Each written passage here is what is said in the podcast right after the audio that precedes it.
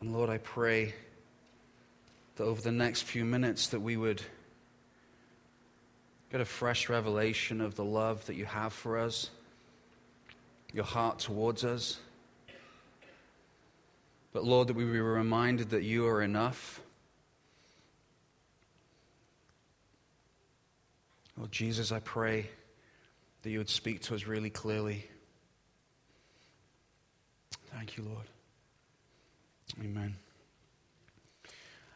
It's, uh, it's been an interesting week for me this week, and uh, as I was just sat down there enjoying our worship and, and praying, just reminded once again of how, how beautiful it is, as Josh reminded us, that we can gather and, and worship Jesus in this environment without any fear of, of, uh, of intrusion or, or having somebody come and, and interrupt what we're trying to do because it's illegal or we're so blessed.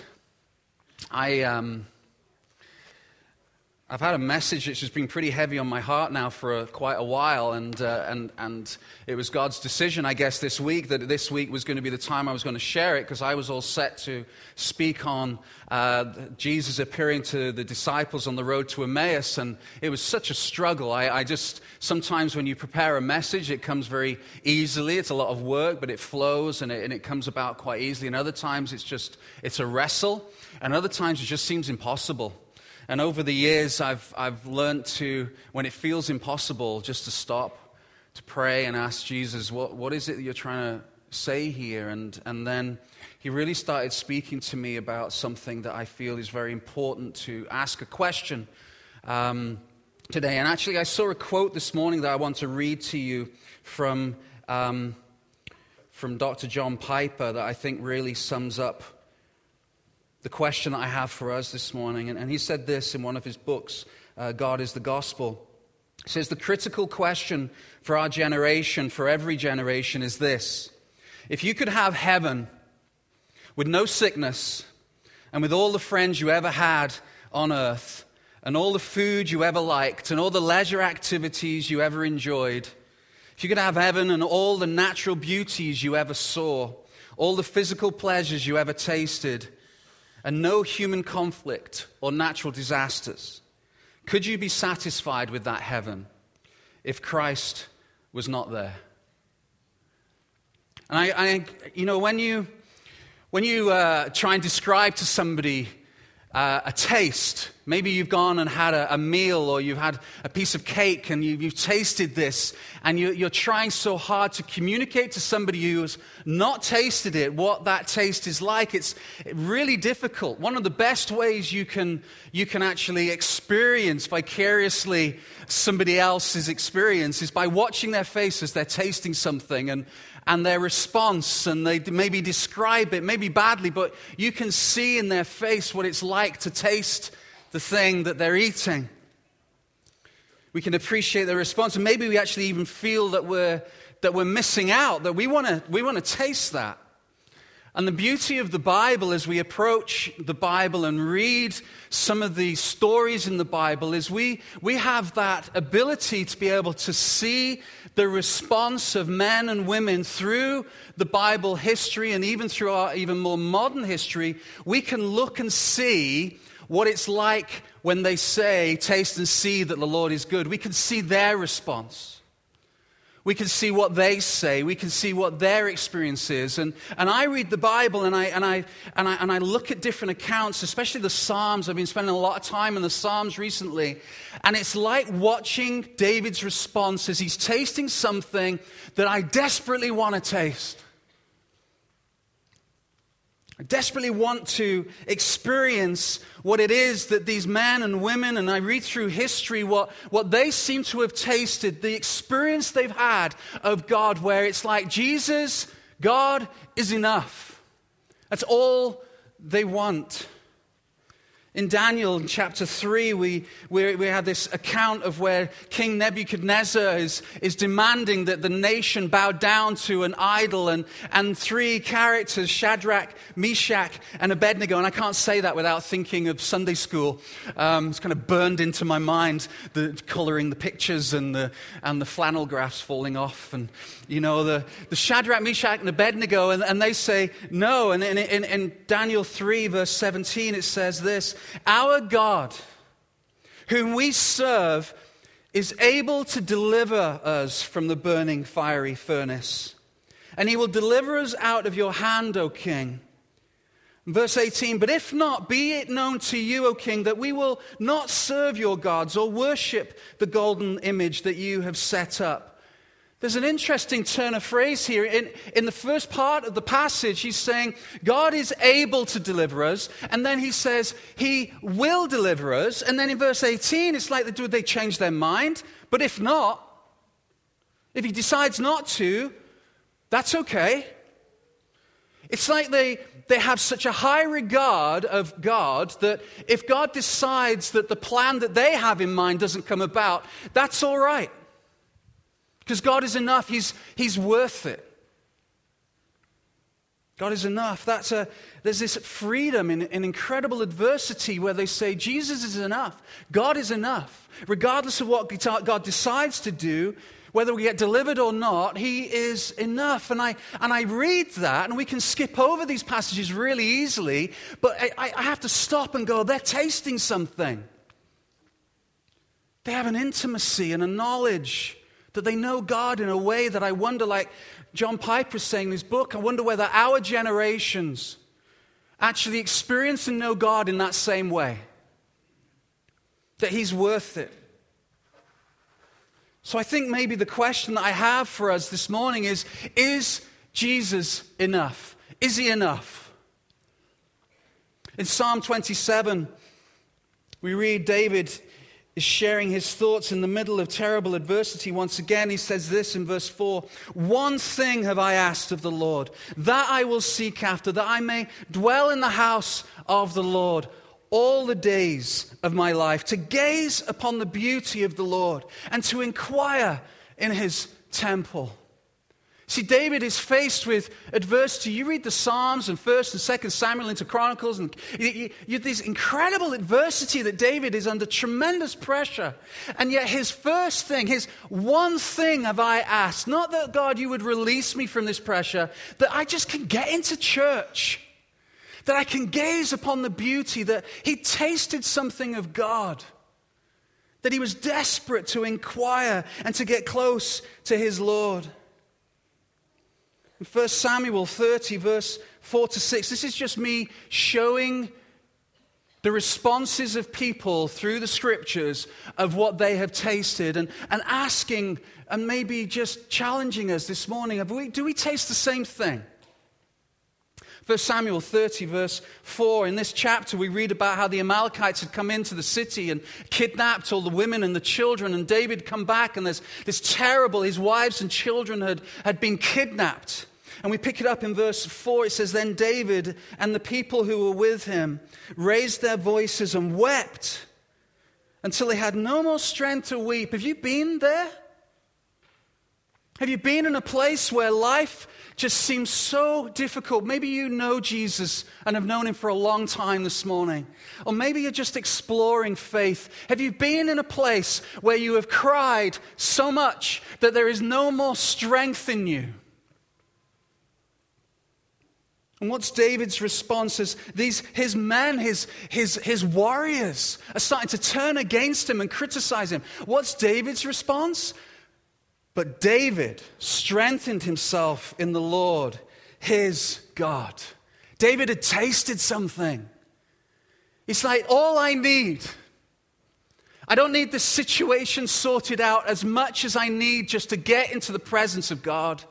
Because I know if I can get close to Him, that the joy and the peace and the closeness and the security will descend direct from the throne of God and be part of my life. That's what I need because He is enough. Psalm 42 and verse 1, my favorite Psalms. Says, As the deer pants for flowing streams, this is David again, so pants my soul for you. Remember, David is a warrior king. He's not skipping around playing the harp and writing poetry and just sitting in trees and looking at. I mean, this guy is a hardened warrior. You don't mess with David, he can take you out with a rock and has proved himself. So, this isn't some kind of wispy, ethereal, elfin kind of, oh, this is so. This is a hardened warrior. And listen to his words. My soul, my, so pants my soul for you, O God. My soul thirsts for God, for the living God. When shall I come and, appear before God? My tears have been my food day and night, while they say to me all day long, Where is your God? These things I remember as I pour out my soul, how I would go with the throng and lead them in procession to the house of God with glad shouts and songs of praise, a multitude keeping festival. Why are you cast down, O my soul? Why are you in turmoil within me? Hope in God. For I shall again praise him, my salvation. We've done a beautiful job in our Christian faith of taking scriptures and making them really nice. You know, we'll make tapestries and posters and mugs and t shirts and tattoos out of them. As the deer pants for the water, what we've done is we've made, we've made it look like this. I have a picture. This is what we, what we see. Do we have that picture of? This is what we've made that scripture. But as the deer pants for the flowing streams is actually a picture of a dying deer desperate for a drink of water. David is saying, if I don't get more of God, I'm going to die here. I am so desperate to be in the presence of God because He is enough. I mean, you're all good Canadians. You've been Canadians way longer than I have. How many of you have seen a dying deer?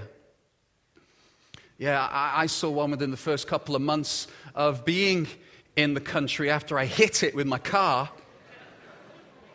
See, in Britain, you only, you only hit small stuff like hedgehogs, rabbits, you know, cats maybe on if you're lucky.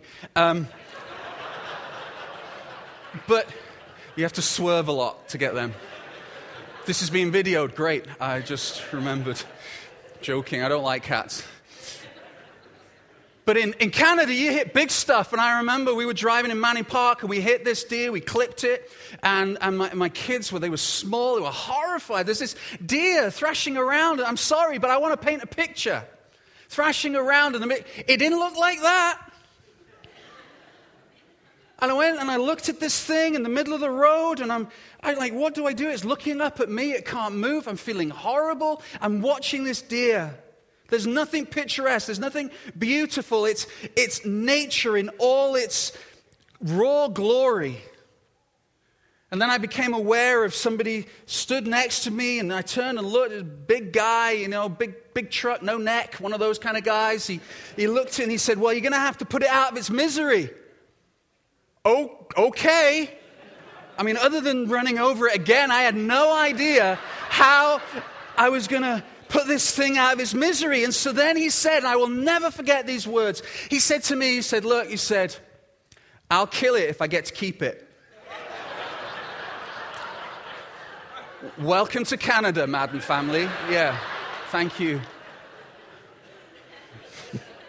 So then my kids' faces pressed up against the back glass of my van that was parked just further down the road, witnessed this man break this deer's neck, scoop it up with, and then drag it along the road, throw it in the back of his truck. I'm still, I have, what is going on?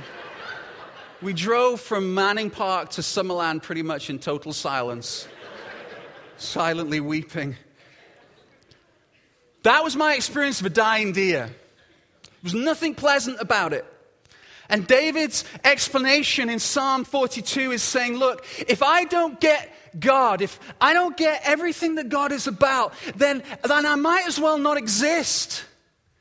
My soul is longing to be close to God because in Him is life. In Psalm 63, verse 1, O God, you are my God. Earnestly I seek you. My soul thirsts for you. My flesh faints for you. as in a dry and weary land where there is no water. David's heart, Shadrach, Meshach, Shadrach, Meshach, and Abednego's heart was God is enough. Is he enough? Is he enough for us?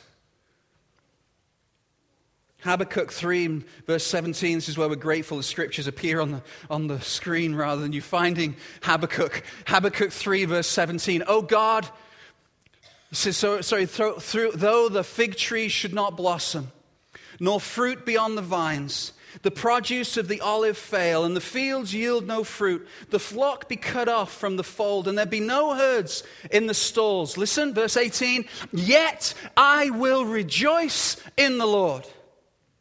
He's enough. I will take joy in the God of my salvation. God, the Lord, is my strength. He makes my feet like the deer's. He makes me tread on my high places. He says, You can take away everything that I have, and I will praise him. You can give me everything, and I will praise him. Because he is enough. He's my God. He's enough. Money or no money, he's enough. Food, no food. He's enough.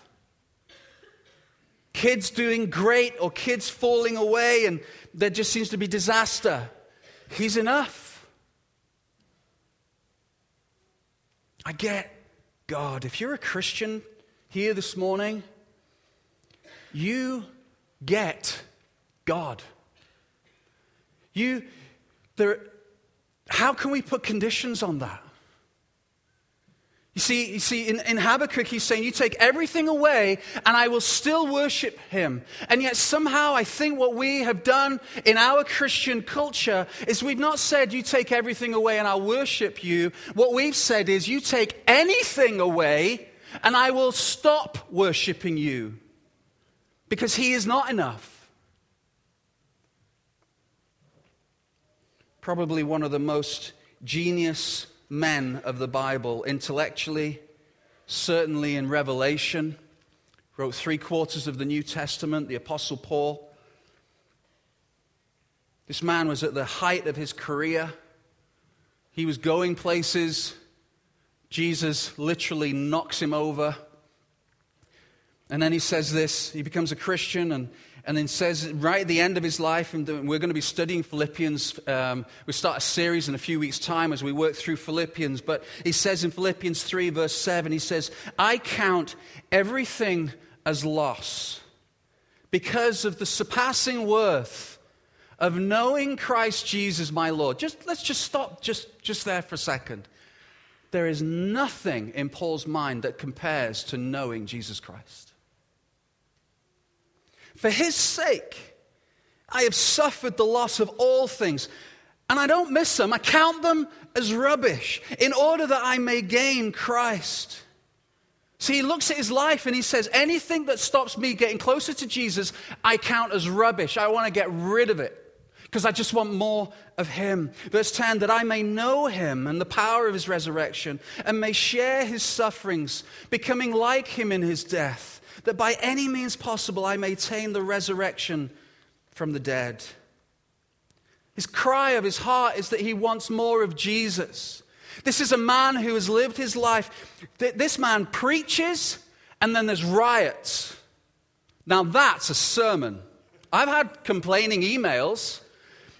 You know, I've had people waiting for me outside in, in Eastern Europe. I've even had people throw hymn books at me.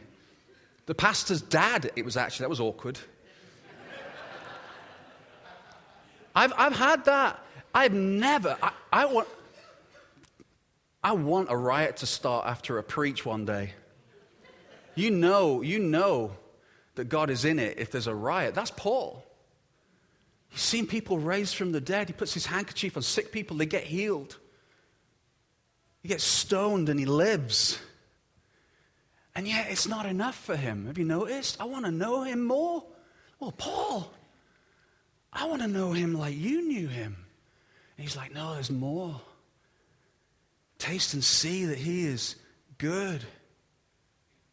Is he enough for us?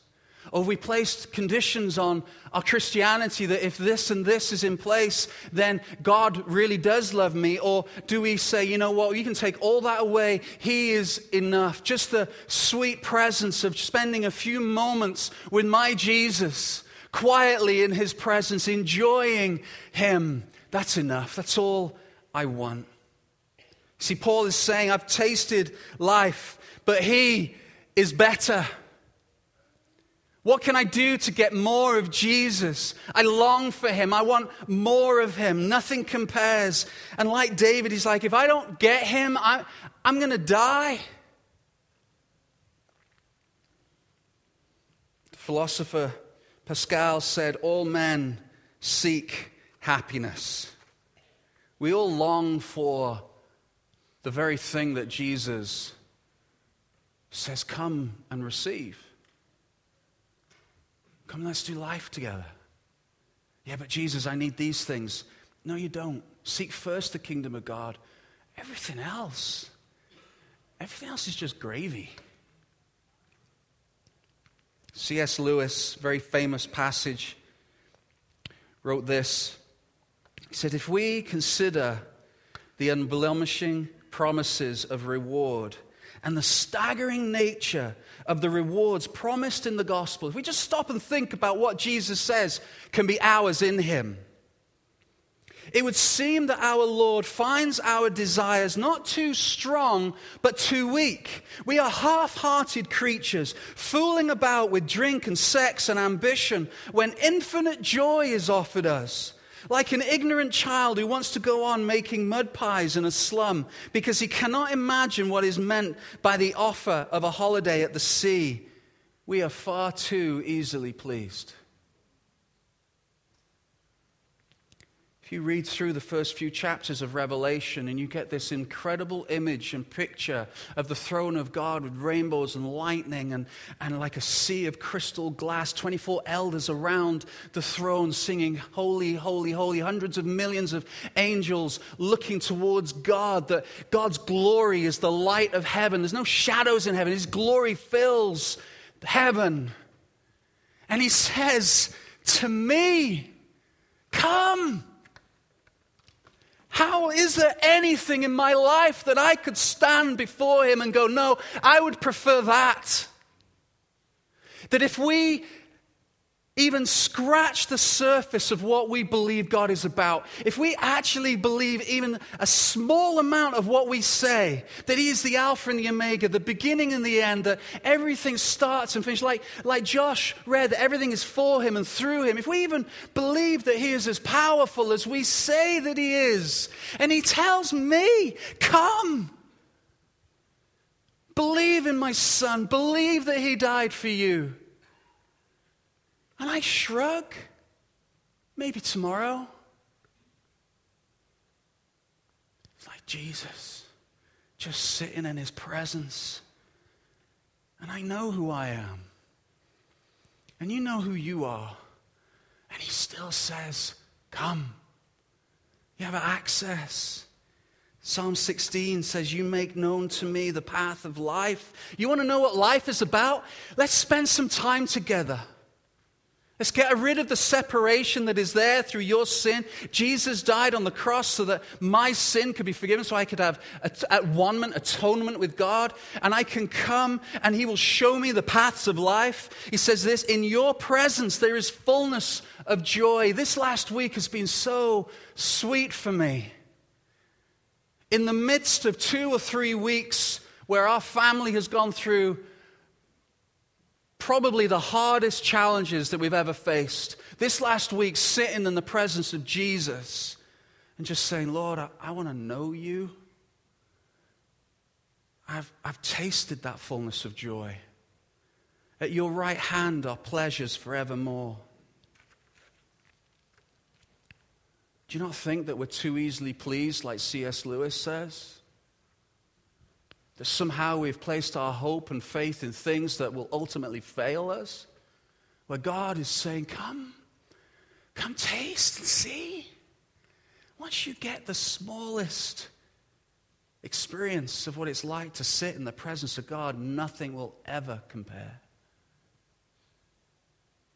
Maybe we've become satisfied with standing at a distance from God, saying, Well, when He does this, then I will come.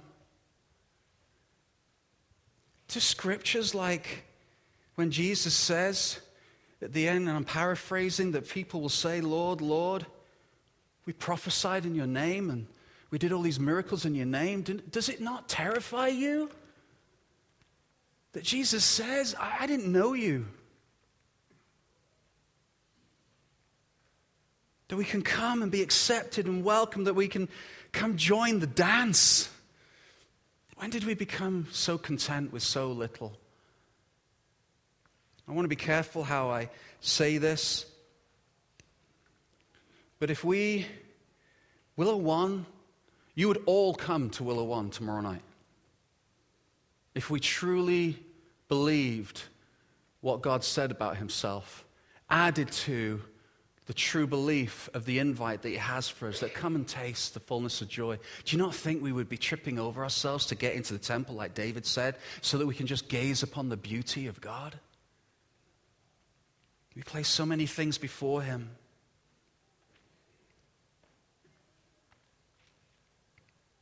What do people who come to church really want to see? In Psalm 27, the scripture I started off with, and this isn't on the screen, but let me read you, um, sorry, in Psalm 34.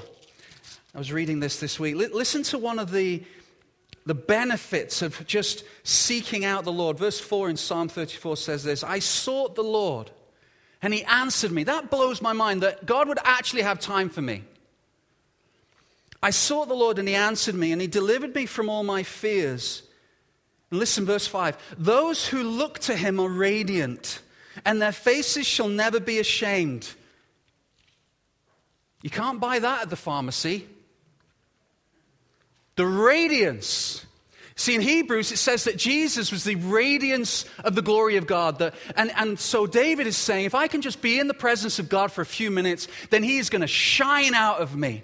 And then there's this really intriguing scripture in Zechariah where it says, the days will come when the people of God will be such where other people around them will grab them by the arm and say this Take me with you because God is with you.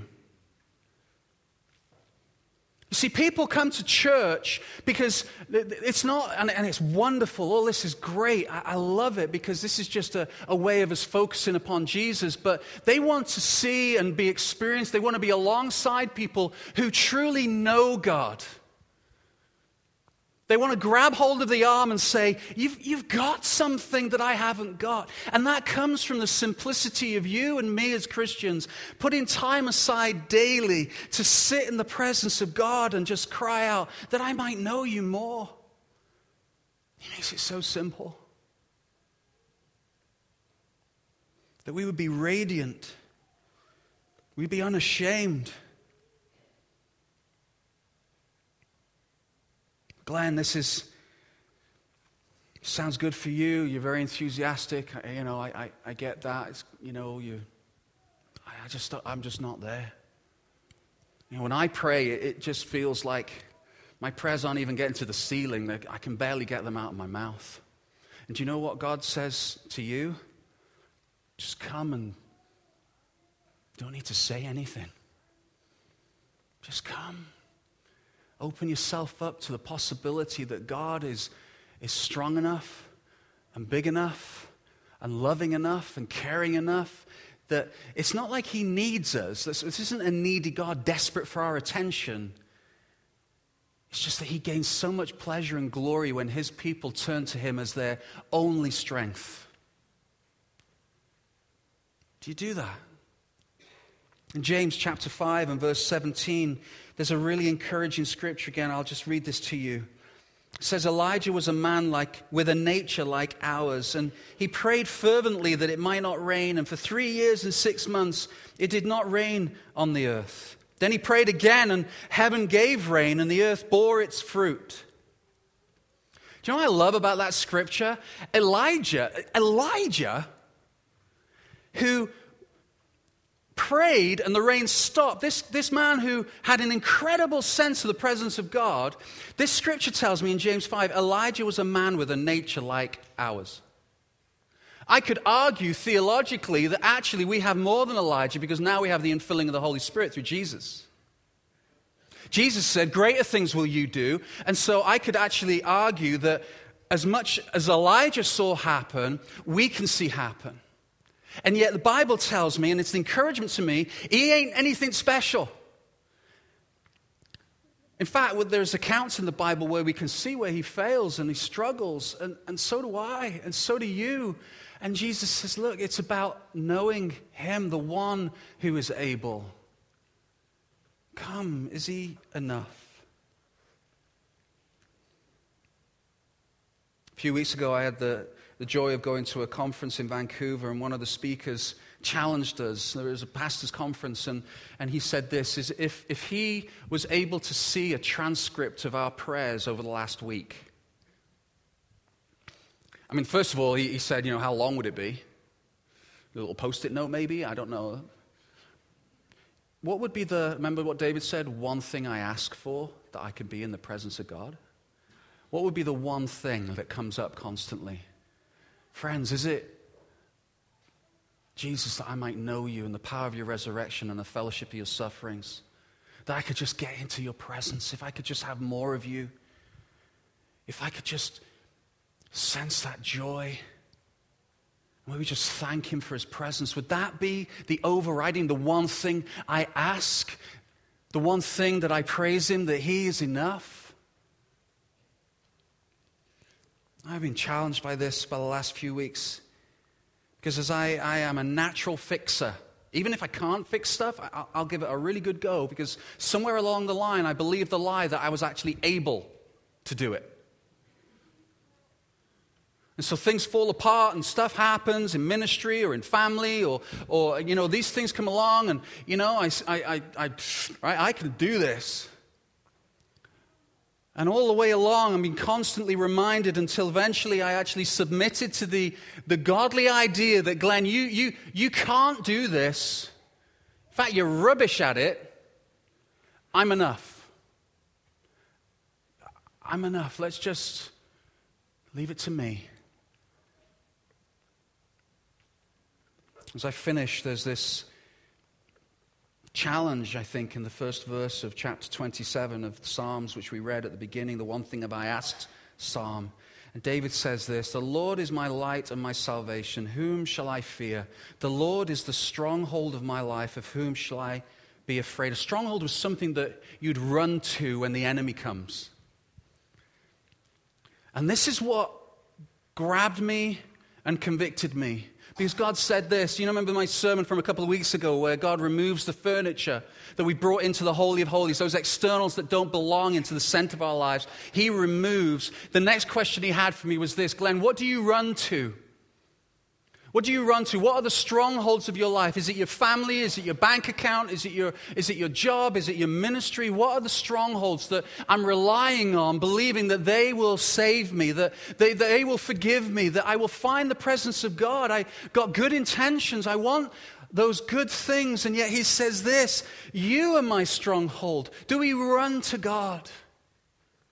If you're not a Christian here this morning, what is it in your life that you are expecting somehow will forgive you and release you from the shame and the guilt that maybe you're experiencing? What is it that you're relying on? Because I can tell you, many, many people have gone before you and have found that it fails. Where God says, You make me the stronghold. I, will call to you. You submit to me, and I become the stronghold. And like, what do you do to people like Habakkuk and Paul and David? They're so free. Doesn't matter what life does to them. You know, Paul, you kill him, all right, I get to see Jesus. You let me live, I'll tell more people about Jesus. We'll throw you in prison. I've heard that the acoustics are really good there for singing hymns. Okay. I'll sing loud and I'll see the prison guard become Christians. What do you do to somebody when they have made Jesus their stronghold? Nothing. That mean life is always easy? Well, you can see, no, that's not the case. But God is always, always there. So I have a couple of challenges before we pray for you to think about. I want this stuff to kind of keep us awake at night. But I wonder whether we can put our prayer list, our transcripts to one side this week. And just for a week, maybe make it your one item Jesus, I want to know you more. Reveal yourself to me. I want to be in your presence. I want to gaze into your beauty. Maybe you read some Psalms and you look at what men and have gone before us have tasted and you get that. Lord, I want that. Come to Willow One prayer. Let's make that our prayer tomorrow night.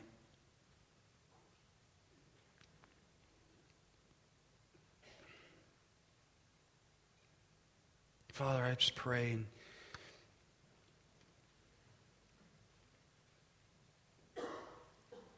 I love you so much.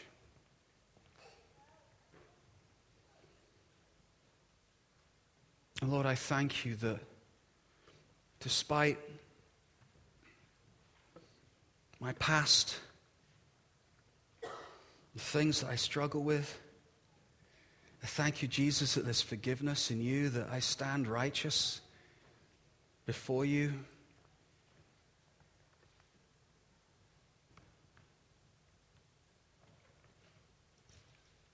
Lord, we want to know you more. It seems so easy to pray, but Lord, I pray that you would, you would sense the desire of our heart in this room.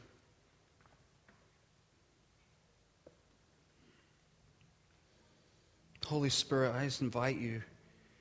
You're already here, but move us. That the one thing that we would ask right now, before we leave this church, Lord, that we would be able to taste your joy and your goodness. Holy Spirit, I ask that you would, you would show and reveal to us anything that is standing in the way that, that we need conviction from, or uh, to, Lord, to, to, to ask for forgiveness and repent, that, Lord, that we would stand boldly on that sea of crystal glass before your throne and respond to your beautiful invitation. Come.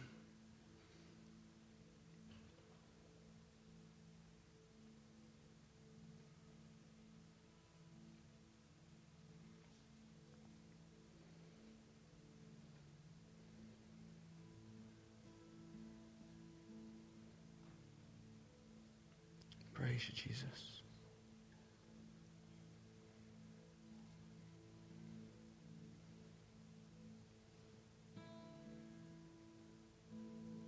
You know, sometimes it's, it's powerful to position ourselves in such a way of submission before our King.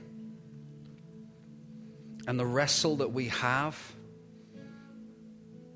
inside is it's just the enemy trying to keep us from the very thing that as Christians we have every right to receive. So I want to invite you now just to, to open yourselves up, to submit to King Jesus, and to echo the prayer of the generations to say, God, that we might know you more.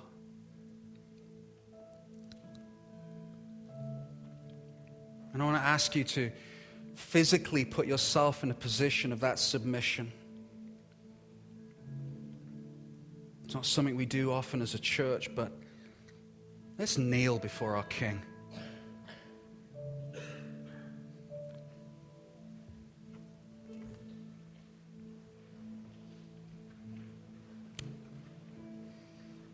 Jesus, we want more of you.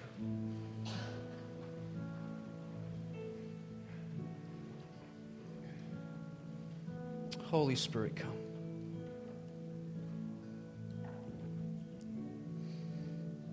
We love you, Lord.